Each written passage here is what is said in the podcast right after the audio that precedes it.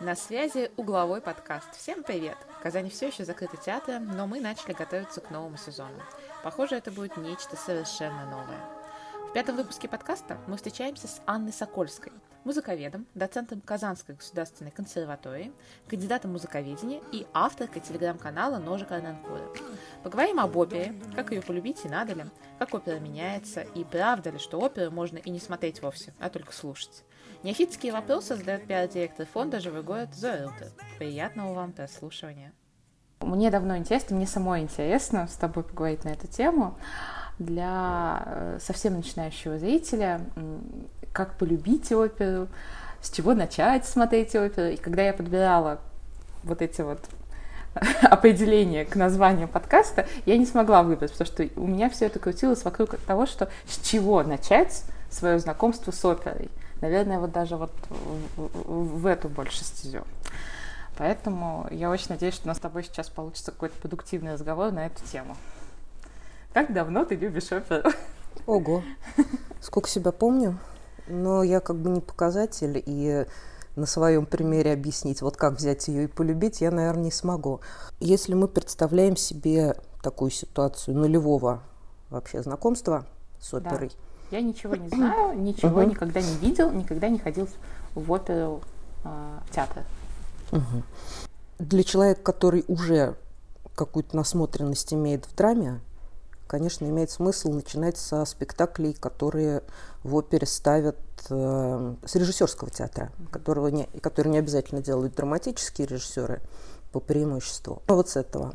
Но мне кажется, что опер, которую называют зачем-то традиционной, хотя непонятно, что это за традиция на самом деле, она для первого знакомства подходит очень, очень мало. Это будет скорее знакомство с ритуалами mm-hmm. такими.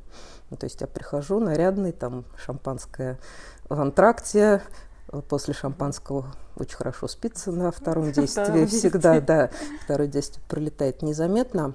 И ну вот как это сейчас выглядит, то есть в июле 2020 года в реальности. Ты идешь в интернет, uh-huh.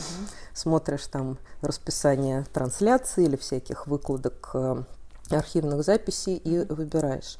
Вот. Наверное, имеет смысл ориентироваться на имя режиссера, uh-huh. если ты у него уже что-то смотрел. То есть я например, знаю людей, которые буквально влетали на всех парах в тему оперного театра, например, потому что они любят Костелуччи.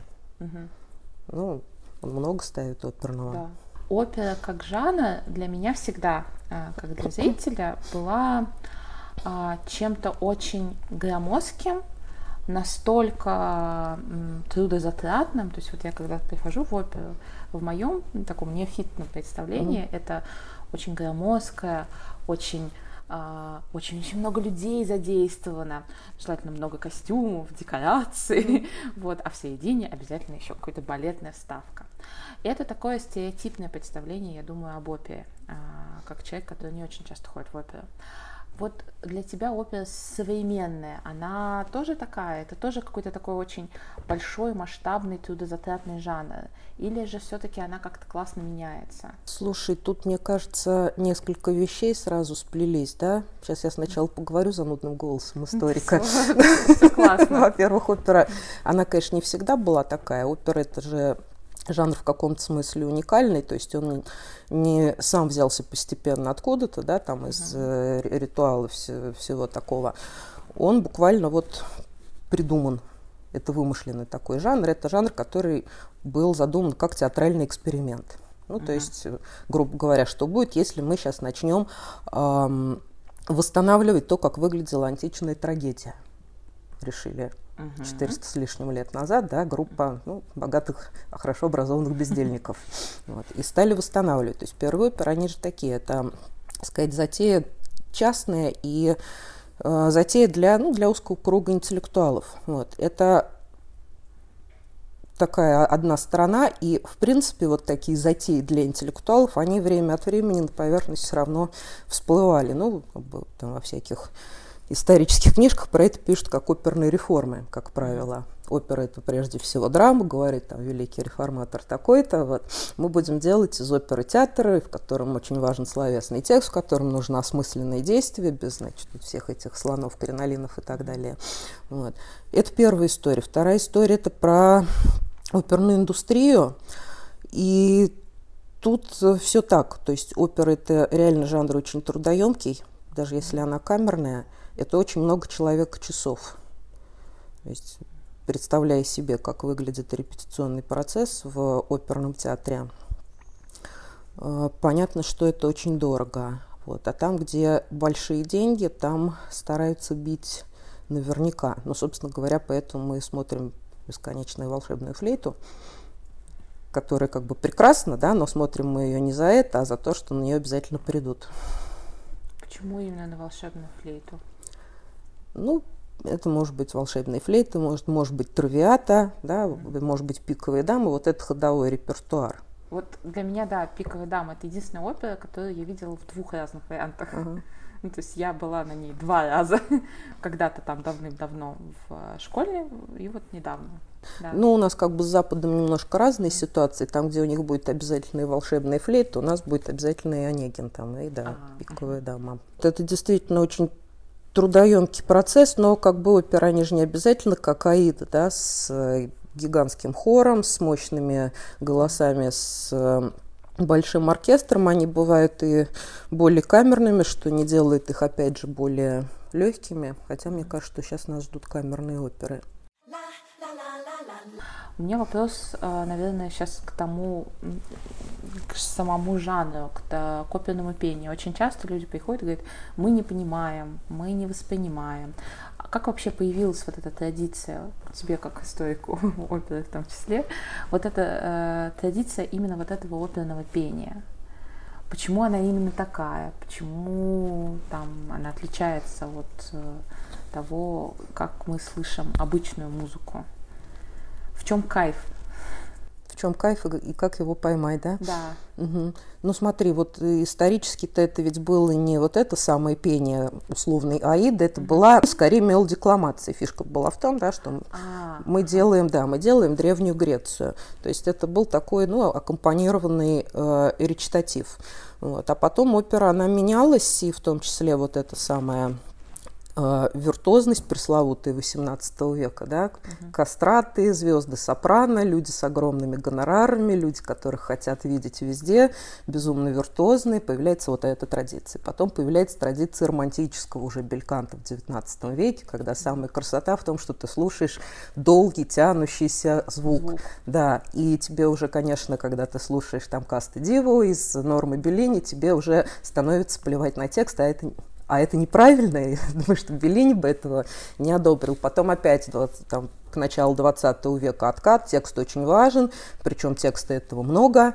Угу. Вот. И как это понимать, это вот, вот буквально это эм, музыка, которая э, не имеет какой-то, ну как сказать, она не имеет какой-то жанровой целостности на самом деле. Uh-huh. То есть нельзя сказать, что вот есть опера, я понимаю ее стиль. Uh-huh. Это на самом деле это, конечно, много разных жанров. Ну, их как-то там, их все, естественно, как-то исторически называют, привязывают к определенной эпохе и стилю. И вот, кстати, среди знакомых меломанов, я не имею в виду профессиональных музыкантов, а просто людей, которые плотно очень слушают или смотрят оперу. Есть люди, которые э, слушают барокко много тоннами и которые терпеть не могут Пучини при этом. Это совершенно нормальная ситуация. И наоборот, люди, которые любят Верди, Вагнера, 19 век, вот эти плотные голоса, этот плотный оркестр. А, и, допустим, опера для них, собственно, вот на Пучини кончается, а в 20 веке это уже, ну что это, это разве опера, это не опера, не музыка и так далее. Вот. Это не к тому, что там какая-то эпоха лучше, а к тому, что это еще и много разных языков внутри. Вот. И если идти от музыки, ну, с точки зрения, как полюбить оперу, вероятно, стоит начинать с э, музыки той эпохи, которая наиболее привлекательна. Мне кажется, барокко тут лидирует. Барокко это 17-18 век, это, да. да. Ну вот я, если перечислить примеры. Гендель особенно, угу. Вивальди. Э, из того, что ставят еще много, вот что прям несложно найти. Монтеверди. Я вот с этих троих начинала. Среди а, зрителей оперы довольно часто я слышу такую фразу, как Ох, ну я прихожу, сажусь э, в кресло, закрываю глаза и просто слушаю. Э, что опера вообще не обязательно смотреть, ее вот можно только слушать. Я до этого момента была крайне не согласна. Ну как же, если ты приходишь на спектакль, как же его можно только слушать, его же еще и смотреть надо. У тебя какое к этому отношение? Для тебя может быть что-то первично, смотреть или слушать, или ты вот воспринимаешь только это вот комплексно, или может быть там в исторических реалиях происходила какая-то трансформация интересная того, как визуально опера ну, начала развиваться. Они же не только поют, они же еще что-то делают на сцене. Да, они, они что-то делают. Нет, я понимаю, что могут быть спектакли, на которых лучше не видеть, как они что-то делают, а действительно лучше, да, закрыть глаза, наслаждаться, может быть, иногда поспать. Э, шучу. Э, для меня-то опера – это театр, прежде всего. Угу. Театр, который очень мимолетен на самом деле. Ну, в частности, то, что совершенно исчезает в ситуации даже не трансляции, а вот этой самой продуманного э, монтажа на DVD, да, mm-hmm. когда тебе сказать, директивно говорят, ты будешь смотреть крупный план, ты не будешь видеть, что происходит там, в остальных углах сцены э, в это время. Э, для меня опера – это театр, хотя начинала я с оперы как музыки. Угу. Вот. Сначала на дисках слушать. Да, ну, как бы в мое время это был винил, естественно. Винил, потом магнитофонные записи, и потом в 90-е годы эти первые ВХС с э, десятой копией, ты еле видишь, что происходит, но здорово, да, прям сил нет. А что касается людей, которые приходят в театр, садятся в кресло, закрывают глаза, ну, это очень почтенная традиция, я как бы даже, у меня язык не поворачивается ее осудить, то есть нормальная ситуация, например, для зрителя, ну, 18 даже 19 века. Прийти в театр, э, значит, откушать кофе, пообщаться там с симпатичной соседкой, соседом, обсудить дела обязательно. Вот. Э, включиться вообще в происходящее только когда выходит звезда или там твой любимый артист или какое-то любимое место вот, mm-hmm. и так далее. То есть, ну, как сказать, э, публика вплоть до конца XIX века, она была очень дисциплинированной по современным меркам, вообще никакого уважения к э, опере. Да, да вообще ни к чему. Она а, не проявляла вот этот современный этикет, что тебя посадили в кресло, и вот сейчас ты будешь слушать. Он появляется только начиная с Вагнера, который специально свой театр отстраивал так, чтобы тебе деваться было некуда. Там полностью гасился свет в зале впервые. Ну, понятно, что это было возможно только когда электричество уже Uh-huh. Электрическое освещение было хорошо отлаженной системой. Вот. И, и да, ходить по залу нельзя. Вот. А сейчас слушать, закрыв глаза, мне кажется, что это история, которая тянется со времен вот этого взлета звукозаписи, когда всяких Тита Гоби, Марию Каллас слушали на пластинках в середине 20 века, да, ну, у каждого уважающего себя меломана есть полочка или даже целый шкафчик, в котором все это дело стоит, вот, и да, я закрываю глаза там, значит, и уношусь э, в пространство собственного воображения. То есть понятно, что э, то, что мы вот сейчас называем оперным театром, режиссерской оперы, это на самом деле это явление, оно очень недавнее, 50, ну, может быть, чуть, чуть больше лет. Я, я считаю, что примерно 50. И, и оно, возможно, уже заканчивается. Ну, то есть опера не перестанет быть театром, но она сейчас явно становится театром каким-то совсем другим. Угу. Я так думаю, что ковид это дело только подхлестнет.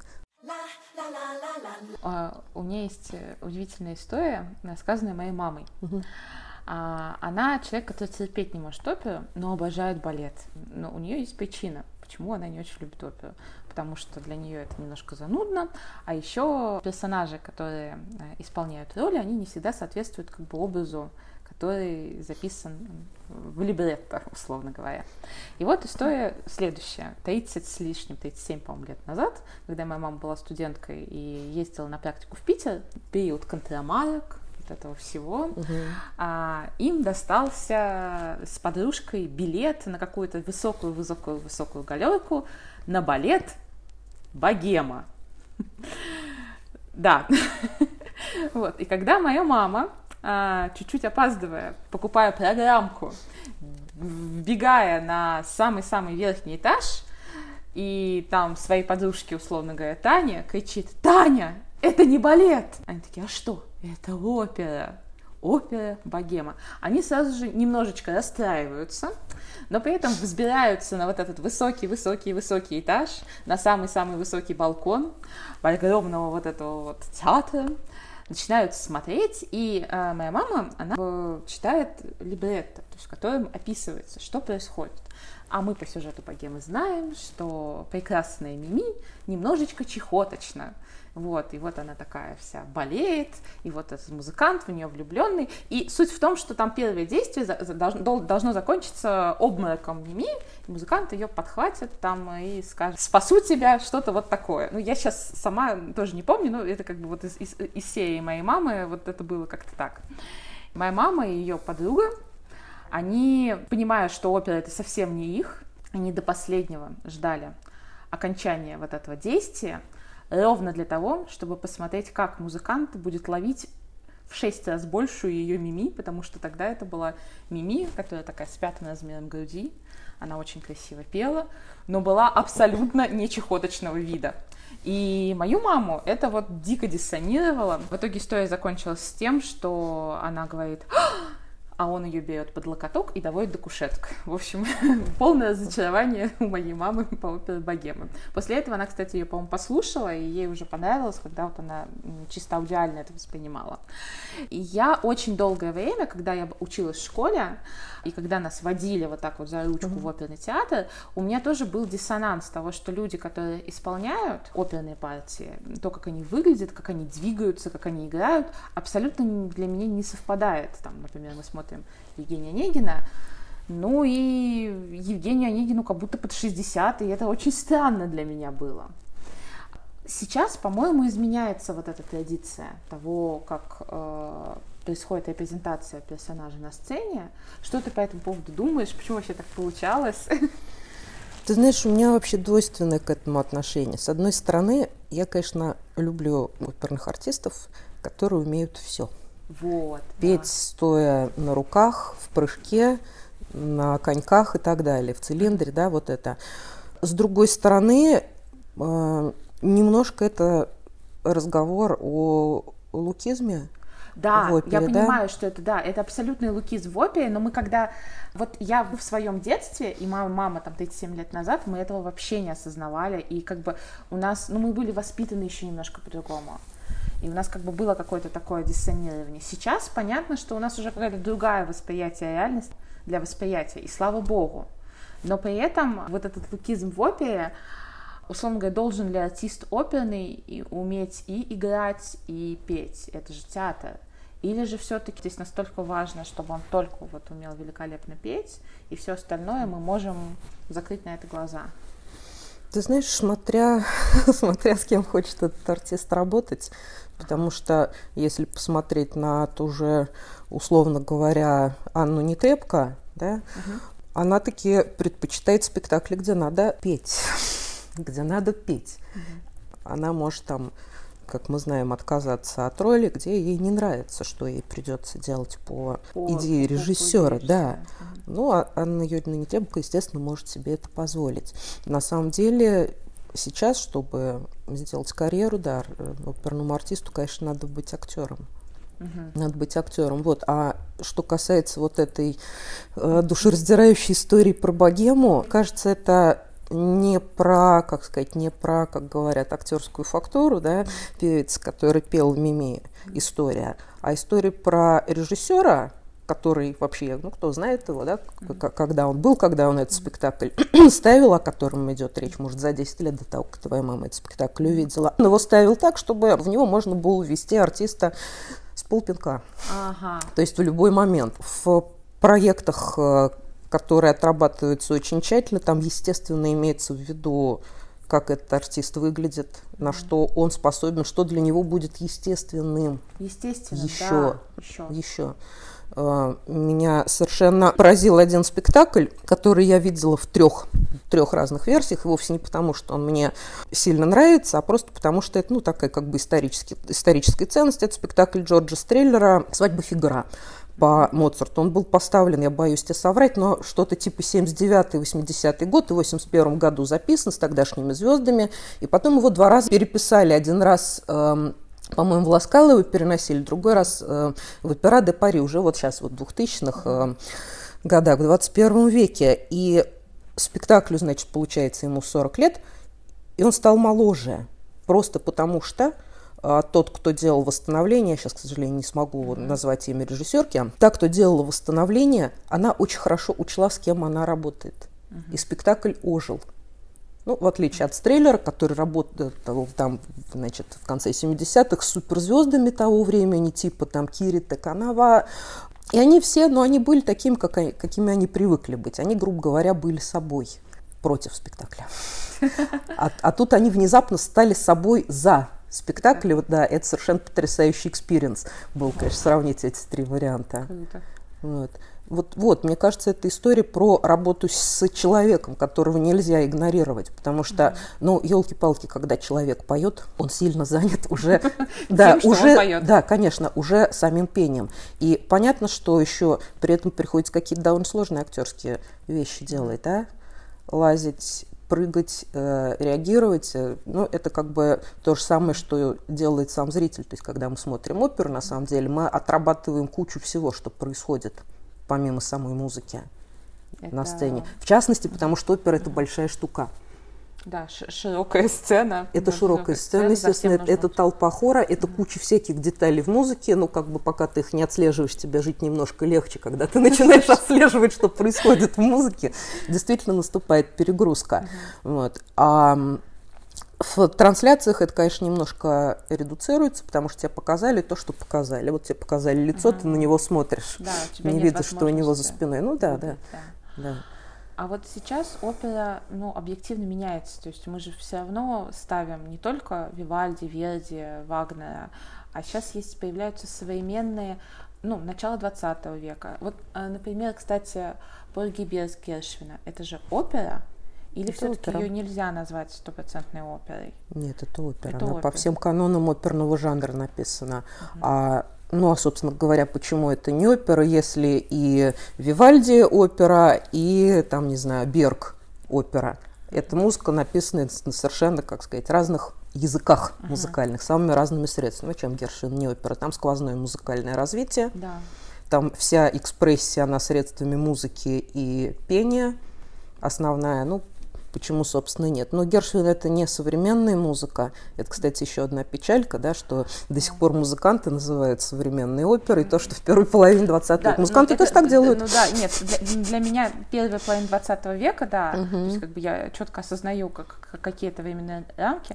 Я просто дикий фанат этой музыки, вот Полги без угу. и истории. Угу. Мне, правда, очень нравится, и там все версии, которые я видела, они меня все очень трогают, потому что я очень сильно влюблена и в персонажей, и в музыку. Для меня впервые Пол Гибес, когда он появился на Бродвее в несколько лет тому назад, по-моему, около пяти лет назад, э, главную mm-hmm. роль исполняла звезда Бродвея, Ода Макдон, Макдональд ее зовут, mm-hmm. она такая супер известная американская певица, абсолютно фантастические, у нее такие огромные глаза, она чернокожая, очень красивая, и она там просто блистала, по-моему, она получила, собственно, как бы все там театральные награды, которые есть в Америке э, в этой области, и при этом там нет вот этого, э, самая престижная награда американского театра это Тони, и там нет понятия оперы, там есть мюзикл и драма. Uh-huh. И вот «Порги и бес» попала в номинации как revival мюзикл, восстановленный мюзикл. Uh-huh. То есть мюзикл не который премьерится, а который был уже когда-то, его уже ставили, он все уже знакомы с материалом, и вот его как бы в новой версии восстанавливают. И я тогда прям задумалась на эту тему, как это мюзикл, это же не мюзикл совсем точно. И я начала размышлять на эту тему и не нашла ответа, потому что фактически сейчас вот эти вот три жанра музыкальные, это опера, оперетта и мюзикл, они очень часто их почему-то путают, хотя для меня, вот, вот поправь меня как специалист, если я в чем-то ошибаюсь. А, в опере, как мне кажется, ключевое это про а, вот рассказывание истории через музыку и пение.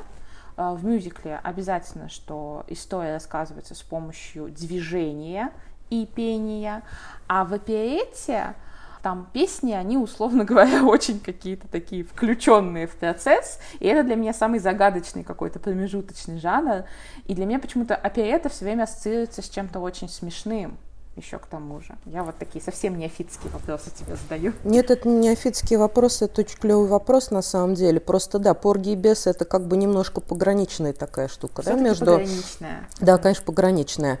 Э, стилистически, наверное, поэтому. Но э, Гершвин, насколько я помню, писал-то не для Бродвея, mm-hmm. да, он писал да. Для, для оперных артистов. Да. Вот. А что касается мюзикла, Тут я не смогу, наверное, сказать ничего. Я очень плохо знаю этот жанр.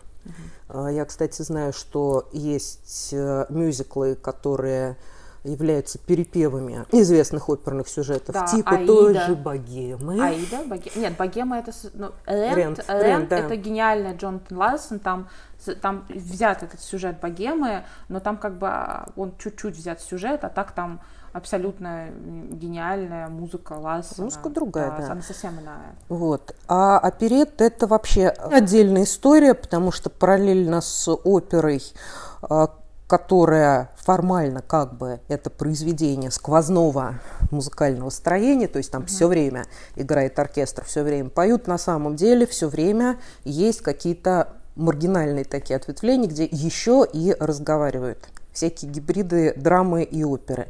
То есть у немцев, например, там с конца XVIII века, весь XIX век у них это называлось «зингшпиль», то есть пьеса да, с пением. Пьеса с пением. Да.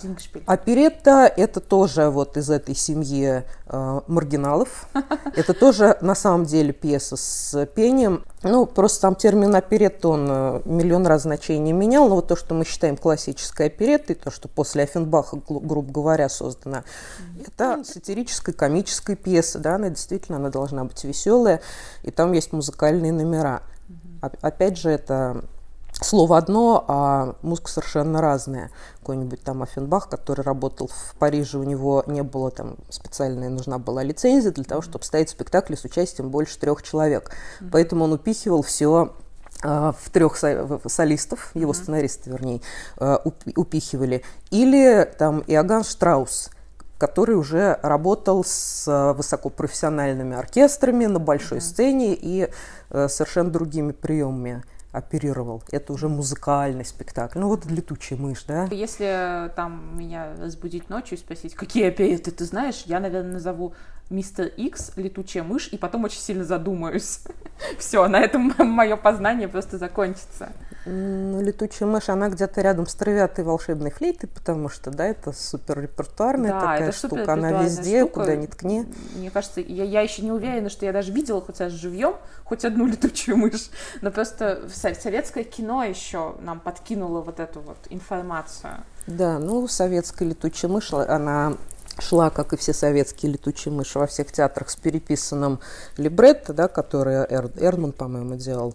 Вот. А так-то родное либретто, оно совсем другое, не адаптированное. Посмотри «Летучую мышь Нуэнфельса». Это будет...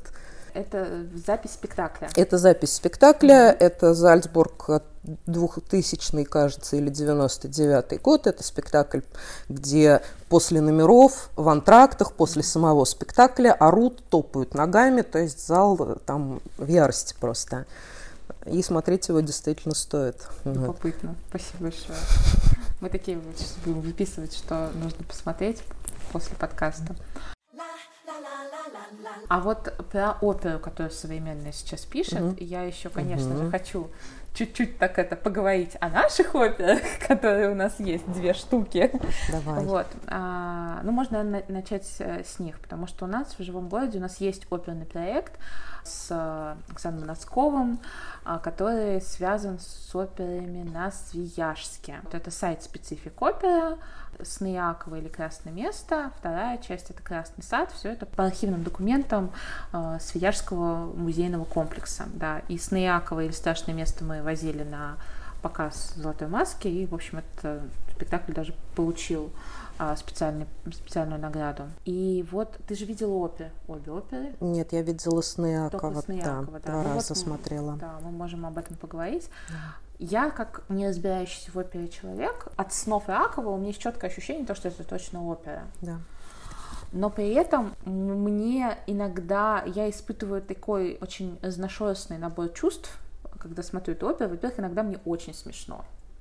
Мне уморительно, и мне очень Мгм. кайфово от того, что я испытываю такие чувства при просмотре оперы, потому что когда там вот эти солисты начинают примерять себя здесь, здесь, нет, нет, они начинают искать место, где они, и для меня это смешно, весело, интересно.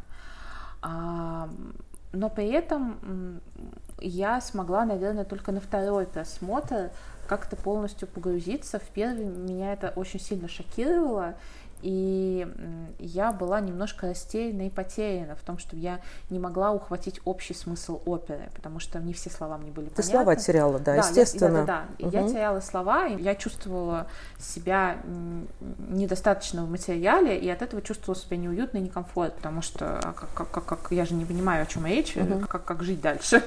Типичному человеку, э, ко- который не любит чувствовать себя тупым. А у тебя какие были чувства на первом, втором просмотре? Что ты вообще думаешь про Манацкого? Вот у меня, что в том, что касается текста, у меня было ровно как у тебя. Ага. Я в первый раз я сидела и тупила, а на втором просмотре я уже сориентировалась, что там происходит в тексте, вот. И он был для меня, естественно, эмоционально более наполненным, поэтому. Конечно. Вот. И, конечно, в этой ситуации, мне кажется, что ну, очень спасла бы раздатка с эм, либретто. Да. В, в этом смысле, когда ты приходишь в обычный оперный театр, там уже сто процентов будут супертитры, и да, ты будешь сидеть и читать перевод, пусть даже плохой. Вот. А вообще вот с, со снами Иакова такой был любопытный момент, насколько это опера. Ты Да.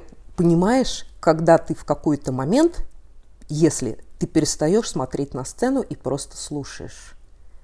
И тут же пропадает вообще все. То есть это настолько действительно синтетически отточенная вещь, в которой действительно все существует в единстве. Ага. В этом смысле, мне кажется, вот то, что делает Монацков, это, ну, это какой-то новый, да, синтез музыкального театра. Он не такой, как в той же Аиде, там, волшебной флейте. Он другой. Но вот в нем как раз видно, насколько важно, чтобы опера была театром. Да, но начнем с того, что у Манацкого в этой опере нет э, вообще оркестра в привычном нам понимании.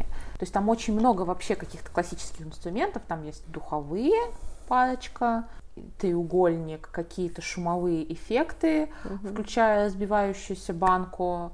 И многоголосие, бесконечное многоголосие исполнителей. Это, я думаю, первое удивление у обычного зрителя, который читает в программке опера, а ему выходит там 8 артистов, которые начинают акапельно исполнять что-то и еще подыгрывают там у себя, условно говоря, на бутылках. Это шок. Но да, я понимаю, как это устроено и как они перемещаются, как э, от перемещения в пространстве и от того, что это происходит именно в Свияжске, что ты через э, стену видишь э, купола монастыря, у тебя это начинает внезапно работать. У нас, кстати, когда мы возили на Золотую маску, спектакль показывался днем в одном из залов не театральных, а таких вот залов с куполом. Это в Стасике же да-да-да, было, да? да-да, а, да-да. это где вот эта вот Да, штука, да, да. да, Мгм. да, да, да, это было в, с театром Станиславского, и там большой э, зал, и ключевое было, чтобы там был естественный свет. Небо. Да, было небо. А- От этого неба и отталкивался, собственно, Александр Нацков и Ксения Шачнева, это художник этого спектакля. И там внезапно это тоже работало. Ну, то есть это было вот именно за счет того, что есть живое небо, и оно начинает работать, потому что звук постоянно туда вот обращается. Я вообще не представляю возможности показать этот спектакль на сцене. Вообще. То есть вот ни в каких вариантах я не могу это предположить, просто потому что это было бы жутко комично, неинтересно, мне кажется, и как-то вообще не живо. Какие еще вот композиторы, на которых, возможно, стоит обратить внимание? Как вообще современный опера, который пишется здесь сейчас? Здесь и сейчас. Ты знаешь, я могу пойти по классикам, а могу назвать какие-то одно-два имени, которые я просто вот искренне люблю. Из тех, кто работает сейчас, причем э, как бы, ну, молодым-то этого композитора не назовешь, это такой Джордж Бенджамин. Он британец, он э, пишет оперы не то чтобы очень часто, но очень метко. В частности, две из них существуют на видео, и они транслировались, их можно посмотреть. Э, написано на коже, можно посмотреть аж в двух версиях. Одна постановочная, кстати, Кэти Митчелл, а другая полусценическая из э, Питера тоже очень стоит смотреть. А вторая «Уроки любви и насилия». Ее, по-моему, два года назад, что ли, транслировали. Если поставить себе цель посмотреть на то, что такое про в 21 веке, я бы, наверное, начинала с э, спектакля Митчелл, с э, написано на коже. Он э, очень экспрессивный, он при этом очень понятный, он не задает вообще никаких загадок, он просто, так сказать, спокойно комментирует само э, либретто, который совершенно прекрасный, это Мартин Кримп. Ну вот я хотела, да, задать вот. вопрос, э, на какие тематики, то есть какие истории, какие сюжеты, какие вопросы сейчас э, становятся основой современной оперы. То есть если с э, Манацковым, вот с Наяковой это прям документальные, uh-huh. а, то есть это такое э, ретроспектива опыта Свияжска и Свияжского психбольницы и монастыря. Если говорить про Манацкова там в Казахстане, это какие-то, ну, рефлексии на казахские легенды, то вот здесь вот это... Написано на коже, это тоже работа с э, легендами, с мифологией. Uh-huh. Но это для оперы естественный путь, она с этого начинала, со да. всех вот этих орфеев. Да. Волшебные флейты. Волшебные флейты, да. И это как бы естественный путь для оперного спектакля а рядом, ну вот я за карантин посмотрела оперу, ее как бы сильно современной ты не назовешь, ей уже лет 20, э, это «Ледоход» Майкла Типпета, тоже, кстати, вот британская опера, mm-hmm. про советских э, диссидентов, которые переехали в э, Европу жить. Ничего себе. Да, и там фоном, там фоном идут, значит, уличные демонстрации, бунты, и люди, которые представляли себе Запад какой-то сказкой, mm-hmm. они вдруг попадают в мир полный конфликтов. Mm-hmm. Вот. И это тоже совершенно прекрасная опера. Так что разброс будет вот такой. А у тебя есть какой-то такой прогноз, с, будет ли смещение оперы в сторону какого-то постдраматического театра, вот смешение с этого, когда мы берем и рассуждаем, условно говоря, средствами оперы и оперного театра mm-hmm. на какие-то вопросы, которые нас вол- волнуют, там, начиная от лукизма, раз уж мы об этом заговорили, заканчивая темой войны или темой экологии, каких-то таких вещей. Экологичная а, ты знаешь... Мне кажется, что сейчас в театре, вот э, я вот чувствую эту тенденцию, когда мы заговорили, то есть, во-первых, э, у нас, конечно, мы больше идем в идентичность, вот в самоидентичность, и так как мы живем в супер разнообразной этнической республике, но в общей мировой тенденции наконец-то сформировался классный вот этот вопрос про экологию в театре и как бы репрезентацию вот этой темы. Вот мне интересно про оперу. Ты знаешь, я, может, внезапную штуку такую скажу. Уже, уже не раз а, «Кольцо Нибелунга», извини, Вагнера а, так. ставили, да, как э, экологическую именно историю. Ага. Вагнеровского же Тангейзера, вот байрейтская постановка, дай бог памяти, 11 что ли, года. Вот, поскольку Вагнер был любитель поговорить о судьбах цивилизации, угу. то как бы почему этот разговор не прочитать через взаимоотношения человека и природного да, мира. Вот. И, по-моему, вполне такой себе нормальный заход. Да. Вот. То есть, ну, как сказать, старые тексты-то они тоже на это вполне, они даются даются такому чтению. И без, особых, как мне кажется, натяжек. Что касается того, может ли опера быть современной, Да, она всегда современная, нет, нет, мне я кажется. не задаю вопрос, может ли опера быть современной. Я как бы прям понимаю, Да. что да, она, конечно, современная. Я к тому, что э, еще дальше, вне сюжета уйти. Вот про кольцо Нибелунгов ты мне просто сейчас такую мысль подала, у меня такая куча идей, картинок почему-то Что можно сделать, думаю, да? Да, так много можно сделать, действительно. Условно говоря, там номинанты в «Золотой маске» пускай, э, в жанре опера. Это же все-таки в основном что-то, что там типа Вагнер, Вивальди и один Моносков. Ну, у маски-то есть категория эксперимент, и, как я понимаю, Но в Моносков шел по этой. это... Не, не, мы шли... А, по оперной, да? Мы шли по оперной, ну, да. это, это- я это- даже не помню. Да, нет, эксперимент там и, и все от э, все от Лисовского, заканчивая какими-то, ну, действительно, там э, оперой под куполом, что-то такое. То есть, ну, это там супер разные спектакли. Там, не знаю, сейчас это будут какие-то зум-перформанс, променад на стройке и какой-нибудь Ну, э, музыкальный экспромт на рельсах. И это будут дико разные спектакли. Это такая очень для меня спорная история, просто потому что э, вот в этот жанр эксперимент э, складывают все то самое интересное, но при этом пытаются их как-то сравнивать, а это абсолютно несравнимые вещи.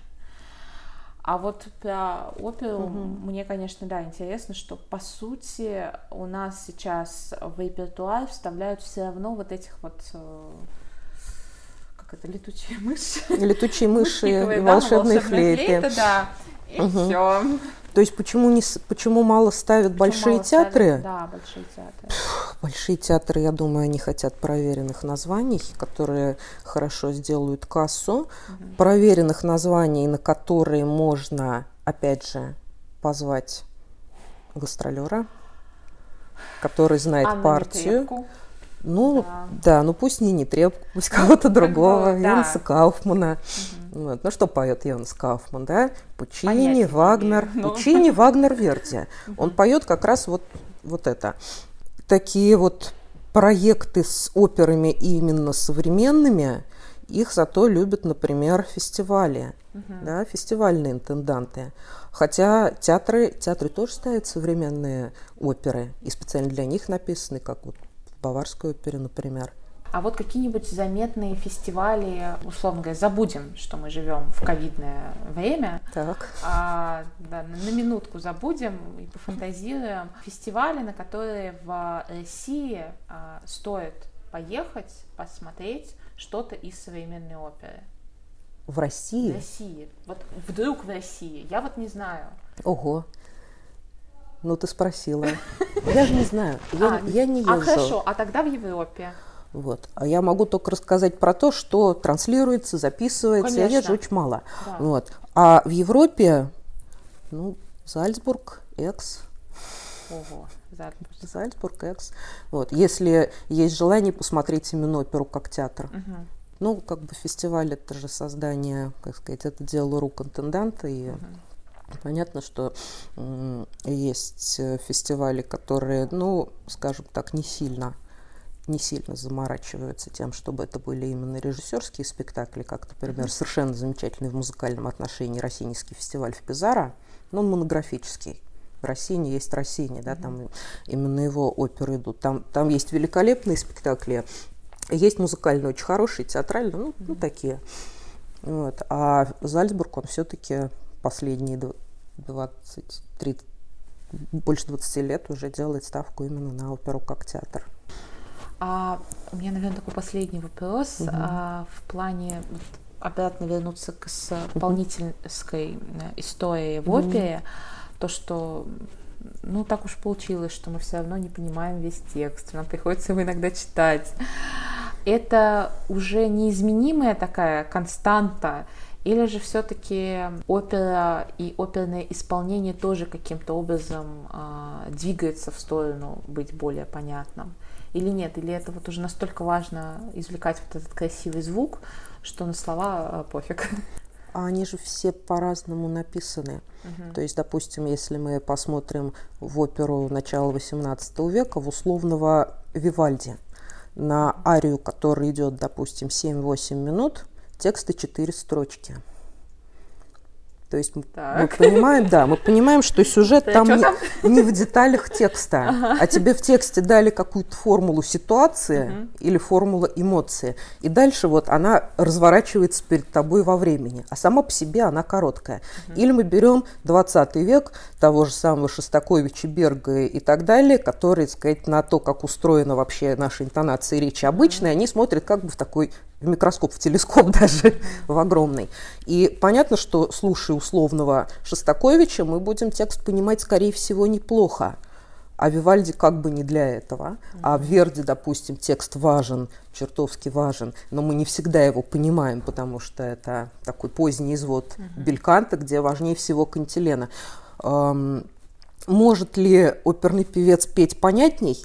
Ну так есть оперные певцы, у которых ты слышишь каждое слово и понимаешь, это как очень бы вопрос. Это, это, это очень редкие, да. Это очень редкие товарищи. Опять же, все-таки не, не в любой музыке, мне кажется, это возможно, и не в любой музыке нужно. Если у тебя четыре строчки на всю арию, ты их прочитываешь. Но это, собственно, практика, которая такой и была. То есть ты покупаешь вот эту самую книжечку, которая либретто называется, uh-huh. да, вот это вот издание, когда входишь в театр, ты его пролистываешь, начинается ария, ты там взглянул при свечке, что там такое, все отложил, закрыл, пять минут слушаешь Ты или, понимаешь, или что слушаешь. 7 минут она будет очень красиво страдать на сцене. Она будет страдать вот про это, да. Про это, да. Да, то есть Там... это формула же. Да, да, да. Да, это формула. Вот. Страдает она красивыми под красивую музыку и красиво исполняя. Да, да. а вот если ты смотришь какого-нибудь условного яначика, тебе, конечно, желательно либо все время нырять в этот текст, а еще лучше иметь да, перед глазами супертитры, потому что там важно абсолютно все. Да и оперы, которые бы ты посоветовала послушать и посмотреть, что, что вот сейчас за время карантина появилось, и это какой-то просто бриллиант. Спектакля? Да. Она транслировалась э, ой, не штутгарской, э, гамбургской оперой. А, и сейчас ее в сети нет, но запись побывала в интернете. Это спектакль Ахима Фраера «Парсифаль». Это вагнеровская опера. Вот. А, я бы ее назвала под номером один угу. из этих трех. Так, что еще? Это то, что в сети лежало оказывается, с трансляцией миллион лет, то есть транслировалось там больше 10 лет назад, но сейчас про этого режиссера вдруг вспомнили все, и театральные люди, и театроведы. Это Клаус Михаэль Грюбер, вот, который, как выясняется, ставил не только драму, но и оперу, и делал это очень здорово. Я посмотрела несколько его спектаклей и очень бы порекомендовал посмотреть э, спектакль «Коронация эпопеи» из э, «Экса» 2000, по-моему, 2011 год. Вот. И чтобы... А, вот за время карантина мной посмотрен спектакль из ой, не наврать бы, из венецианского Ла Финичи, по-моему, это опера Верди, пусть будет разные, да, совсем музыка mm-hmm. разных эпох, опера Верди Луизы Миллер в постановке Дамиана Микелетта. Просто по три слова про каждый спектакль. Фраер, это, фраеровский Парсифаль, это, ну, собственно, как все его спектакли, это такая огромная, живая и при этом очень эмоциональная инсталляция. Меня совершенно покоряет вот это э, сочетание людей-кукол, да, вот этих огромных костюмов, которые полностью деформируют. То есть человека ты за этим костюмом, за этим гримом не видишь. И поэтому он ты поет. не видишь. Он при этом поет, этот человек, да. У него может быть на голове такая огромная сетчатая кукольная голова, у него может быть такой грим, что а, лицо его делается неузнаваемым. У него обязательно такой костюм, который его деформирует до ага. вида куклы. И при этом это поющий человек. И вот в этот момент опера становится оперой. Тебе уже не важно, каких размеров, грубо говоря, это мими. Конечно, тебе не важно, есть ли черные кудри до плеч у Онегина. Вот.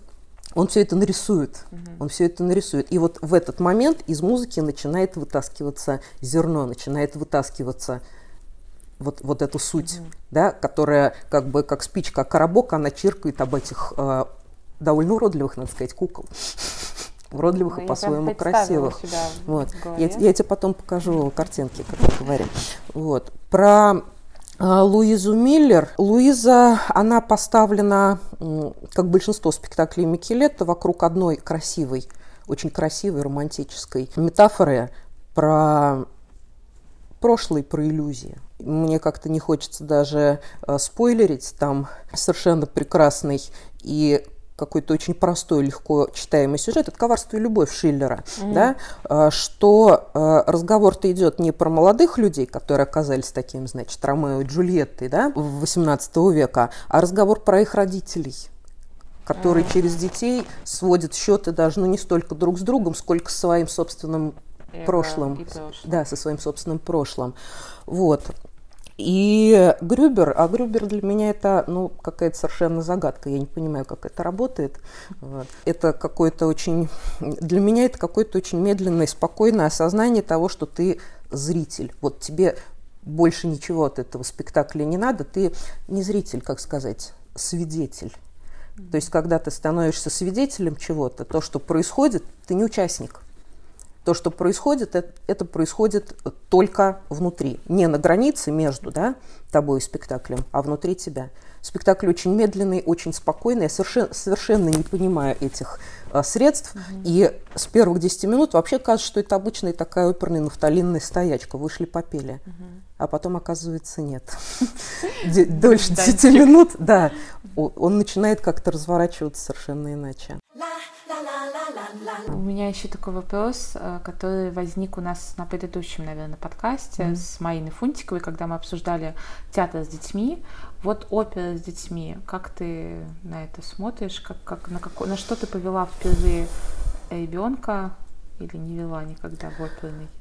Ребенка угу. в театр я его водила на детские балеты и угу. делала это что-то там с первого класса, по-моему. Но детские балеты – это детские балеты, это такой специальный жанр. В Казани в этих балетах танцуют обязательно ученики последних курсов хореографического училища, то есть очень, очень молодые люди. Вот эти балеты короткие, значит, номер один – на что-нибудь короткое. Конечно. Вот, на что-то специально детское. Вот. Ну, или безжалостно по отношению к себе уходить, когда ребенок сказал «Ой». Хватит, да. да. Вот.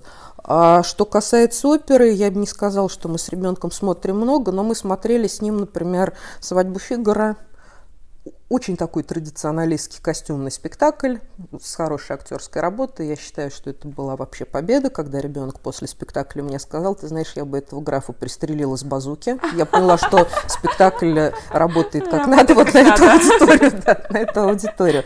Мы смотрели пару каких-то волшебных флейт, мы смотрели «Сивильского цирюльника». То есть вот этот самый попсовый набор, не, не скучный, не скучный для ребенка. Да, не скучный. И в котором можно прерваться на день, на два, на неделю, а потом досмотреть. Видео в этом плане круто работает, что можно начать знакомство с оперой, с ребенком на видео. Это mm. прям супер. Можно начать с кусков. С кусков. С кусков на ютубе вообще, да. Э, я еще хочу всем нашим слушателям посоветовать подписаться на телеграм-канал Ани Ножик на Куры. Я его с удовольствием всегда читаю, половину не понимаю. Вот, мне иногда хочется, а можно мне... Там, я, я просто хожу каждый раз гуглить, что такое бельканта, что такое вот это вот, все вот эти термины. Я хожу их в Википедии проверять, чтобы понимать в контексте. Но дико интересно твои впечатления, ты там делишься скринами с а, записей и своими вот этими впечатлениями, потому что вообще любой э, телеграм-канал про театр, мне кажется, он ценен каким-то таким, когда люди делятся зрительским опытом и подключают к своему зрительскому опыту через текст, и хочется это тоже посмотреть. Я всегда вот за это. Поэтому спасибо большое, Ань. Спасибо большое, Ань, что ты нашла время, что ты пришла. Мне кажется, было дико интересно. Мне, по крайней мере, точно. Я узнала много нового. Вот. Ну и мы составим какой-нибудь списочек из твоих рекомендаций для, для наших зрителей, потому что оперу смотреть э, любопытно, интересно. Можно начинать, и это не страшно совсем. Спасибо тебе большое. Спасибо. Freedom. Freedom.